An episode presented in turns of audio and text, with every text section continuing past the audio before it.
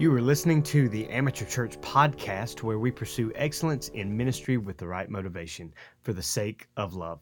I'm Pastor Matt, and I'm so thankful that you are on this disciples journey with me.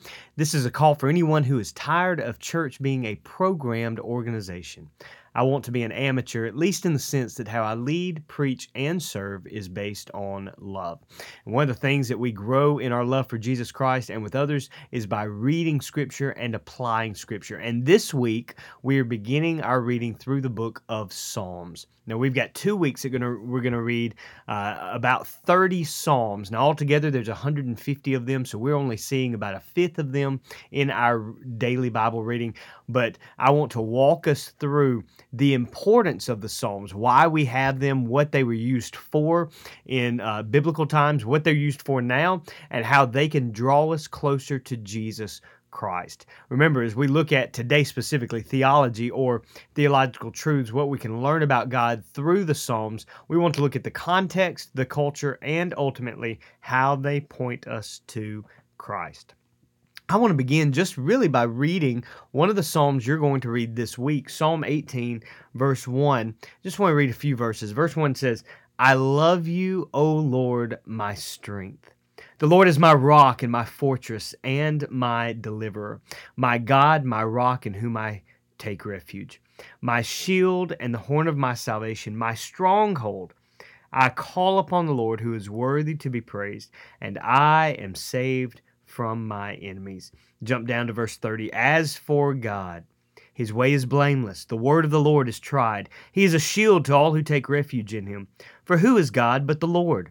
And who is a rock except our God? And then finally, jump down, verse 46 The Lord lives, and blessed be my rock, and exalted be the God of my salvation.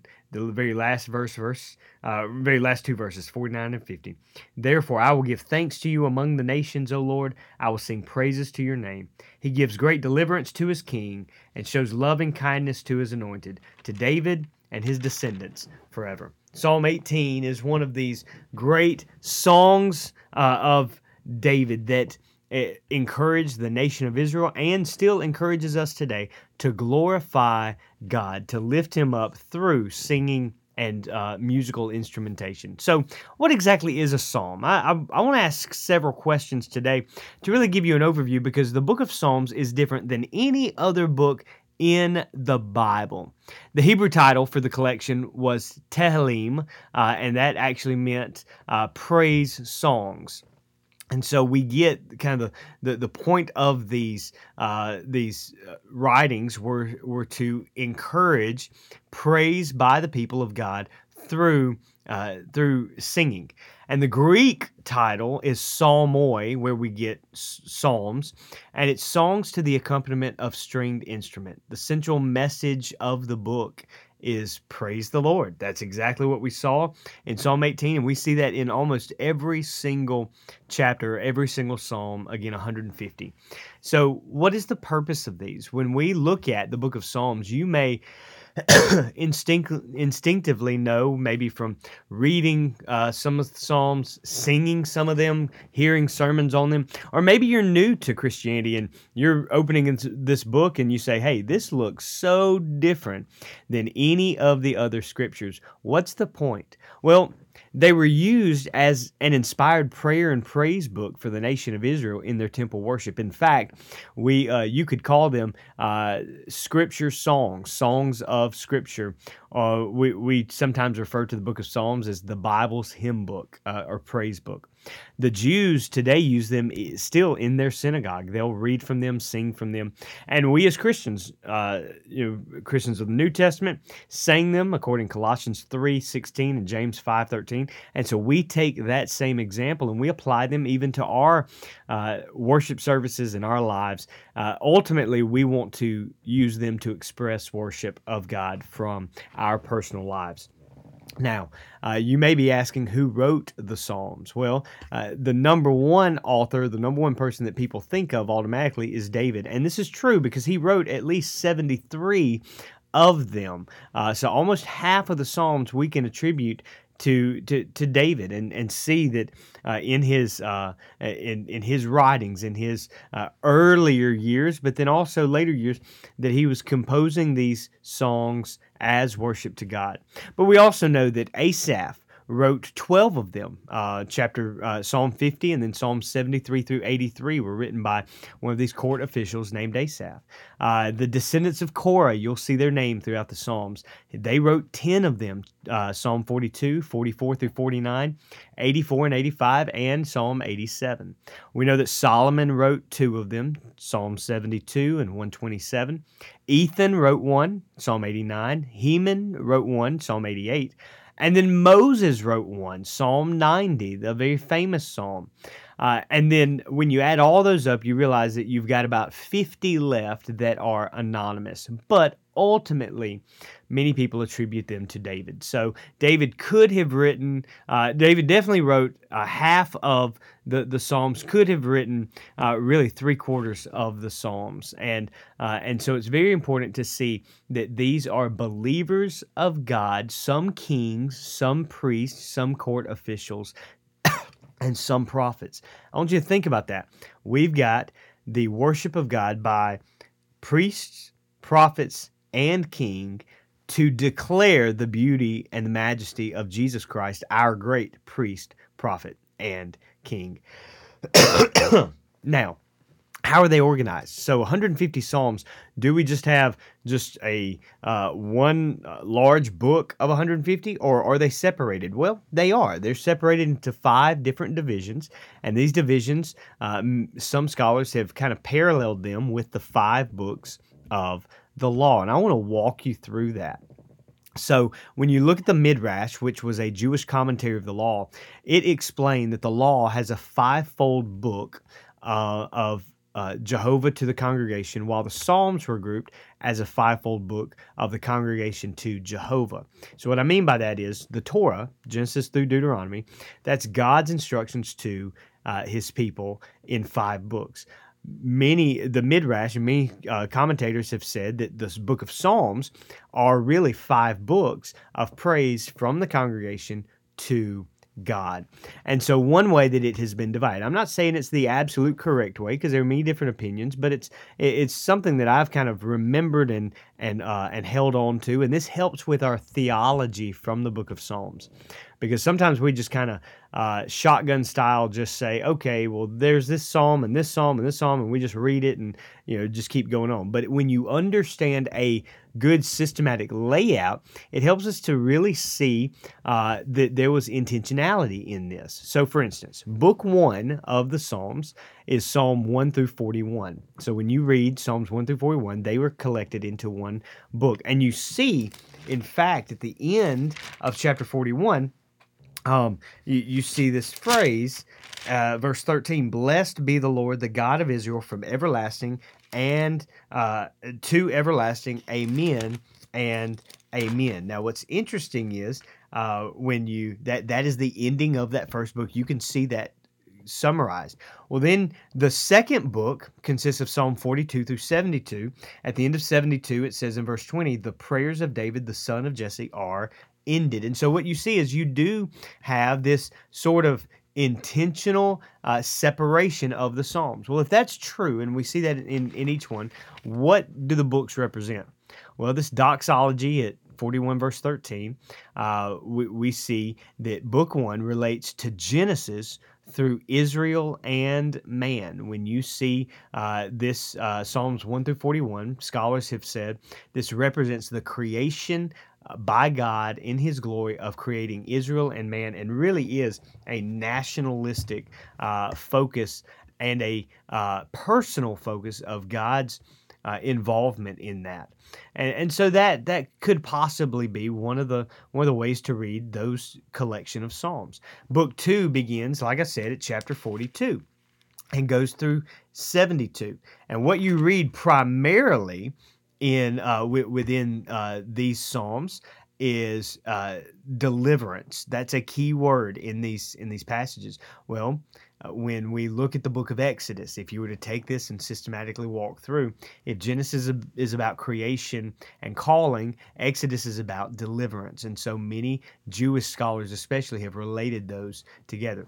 Well, then you pick up in Psalm 73, and that begins the uh, the third book. And uh, what's interesting is that in Psalm 73, we have the Psalm of Asaph, who is a court official in the temple. And so remember, um, that the second book ends mm, a lot of the writings of David uh, and picks up in Psalm 73 with Asaph.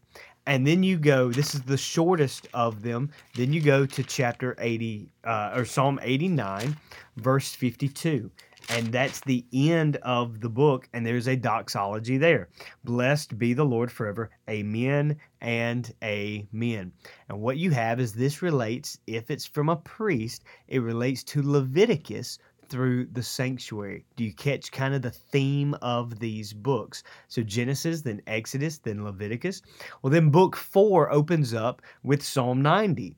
And Psalm 90 through 106, again, another very short book, uh, but Psalm 90 through 106 begins uh, with uh, Psalm 90 being a prayer of Moses. And so he is writing in this time. And then you see that we get uh, a, a lot of psalms about security and praise and worship and God's power and dominion. And many uh, many scholars have said this relates to numbers through Moses and the wilderness. That there is a sense of security and and deliverance, much like uh, much like in the book of Exodus. Then Psalm uh, 107 begins uh, with well let, let, me let me back up. Psalm 106 ends uh, with this uh, great uh, great verse in 48 it says blessed be the lord the god of israel from everlasting even to everlasting and let all the people say amen praise the lord. So again there's this nice little ending to that book collection uh, of of psalms. And then you have the beginning in Psalm 107, the beginning of the fifth and final book of Psalms. Uh, and uh, we see that this relates to Deuteronomy mainly through the law and the land. This is where you get uh, your psalms of uh, uh, psalms of ascent, Psalm 120 through 134. Those 15 psalms that relate to the temple and singing praises to God. This is uh, how you get uh, the praise songs towards the end of the book of Psalms. the very short statements about praising the Lord with the in in His sanctuary with the uh, musical instruments, and it closes out Psalm 150 as a psalm of praise. Praise the Lord. Let everything that has breath praise the Lord. Praise the Lord. So I wanted to kind of walk you through that. Maybe you've heard that before. Maybe you've uh, uh, noticed the divisions in your study Bible of the book of Psalms, but it kind of opens us up to, uh, again, this is just one possible a- explanation. We do know there are five books of Psalms that make up the book of Psalms, and those are the divisions that I just walked you through. It could relate to Genesis, Exodus, Leviticus, Numbers, and Deuteronomy. But even if they don't, even if there was another purpose to that consisting of these types of writings, we do know that they were intentionally for the praise to God. In the midst of the five different books, there are actually different types of psalms. So don't just think about the genre of the uh, uh, of the books and, and what purpose they might have had, but but there are individual psalms within those books that are, uh, are are different types. For instance, there are instructive psalms, and what I mean by that, you could call them educational, meaning there are psalms that give us wisdom, much like the Proverbs, Psalm one, Psalm five, Psalm fifty, Psalm one hundred one. You know, those are some of the instructive psalms. Then we get psalms of history, like uh, Psalm seventy eight, Psalm one hundred five, Psalm one hundred six, Psalm one thirty six, that give you an overview of Israel's history and what God has done throughout that. There's Psalms of confession, Psalm 6, Psalm 32, Psalm 102, Psalm 145, but probably the most famous one would be Psalm 51, the Psalm of David. There's Psalms of supplication in which a person is praying for someone else or, or a nation. That's Psalm 86 is a good, uh, good picture of that. Psalms of thanksgiving, of course. Psalm 16, Psalm 18, the one I read earlier, thanking God for what He has done. And then there are imprecatory Psalms Psalm 35, 52, 58, 109, 137, 140. And would you realize that even part of Psalm 139, one of the most famous ones, um, we find imprecatory verses where the psalmist is praying against his own enemy there is, of course, uh, what many have called messianic psalms, and let me kind of give you a a, uh, a, a, a certain opinion that I have. I, I, don't really like calling Psalms messianic because I think when you look at the whole book of Psalms, every psalm points to the Messiah, Jesus Christ. But there are specific, and this is. Um, uh, this is kind of where I would where I would agree that there are specific messianic prophetic psalms and one of the most important ones is Psalm 22, where we see uh, it begins, "My God, my God, why have you forsaken me?" and and and then there's a lot of discussion about uh, the uh, the crucifixion, and and so it's a messianic prophetic psalm. So while I believe all the psalms or the entirety of the book of Psalms is messianic, it points to Christ. There are prophetic messianic psalms in that. Uh, and then I would say that one of the most interesting Psalms, in fact, most interesting chapters of the entire uh, Bible, is Psalm 119, 176 verses that uh, declare almost every one of them, everyone's except for two verses, declare something about the Word of God. So as you read uh, 15 Psalms this week and then 15 next week, uh, understand. I want you to walk through, and I want you to kind of kind of look for okay, what is this saying? What is this doing? We we realize it's all praise, but is this instructing? Is this giving a history? Is this confession? Is this supplication? Is this thanksgiving? Is this imprecatory? Is it messianic in and of itself? And so uh, I, I I'd like to challenge you to look at Psalms maybe a different way than you have before. And so as we uh, as we kind of land the plane on this teaching today, I want to simply ask a question: How do we read them?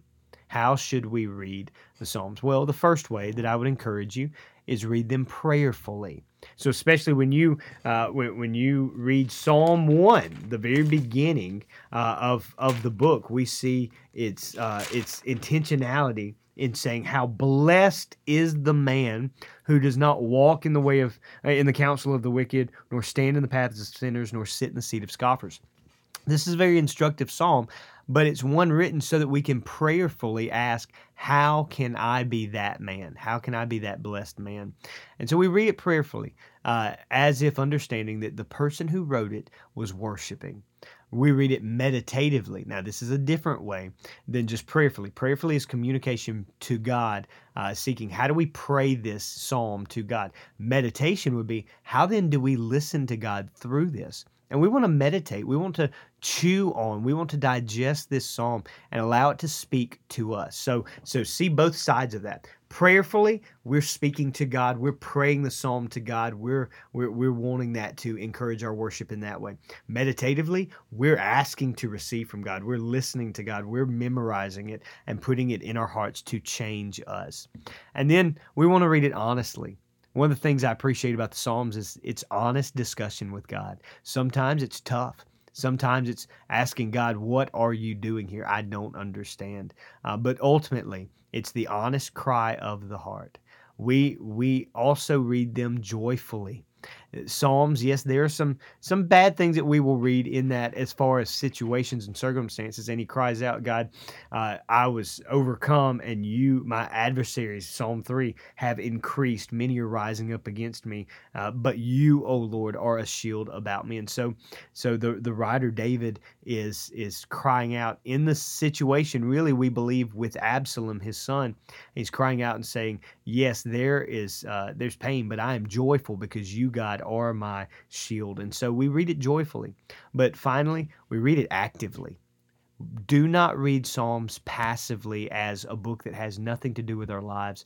This these scriptures written 3000 years ago some of them we can apply them to us today if we will actively be active in your prayer, meditation, honesty, and joy with Christ. And so finally, we read them focused on Jesus.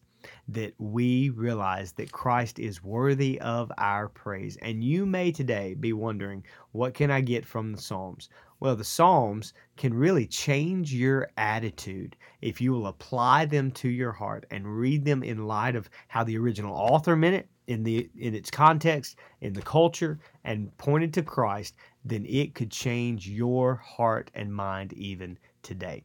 As we close out, I want to give you a prayer point. Pray today that in reading the Psalms this week and next week, that God would encourage your worship, that it would be intentional, and maybe even consider how you might write your own psalm based on the pattern we see in these passages. I hope you have a great week with me, walking through not just the theological truths today, but devotion questions, apologetics, evangelism, and worship from the book of Psalms. I love you. I'm praying for you. Stakes in the ground.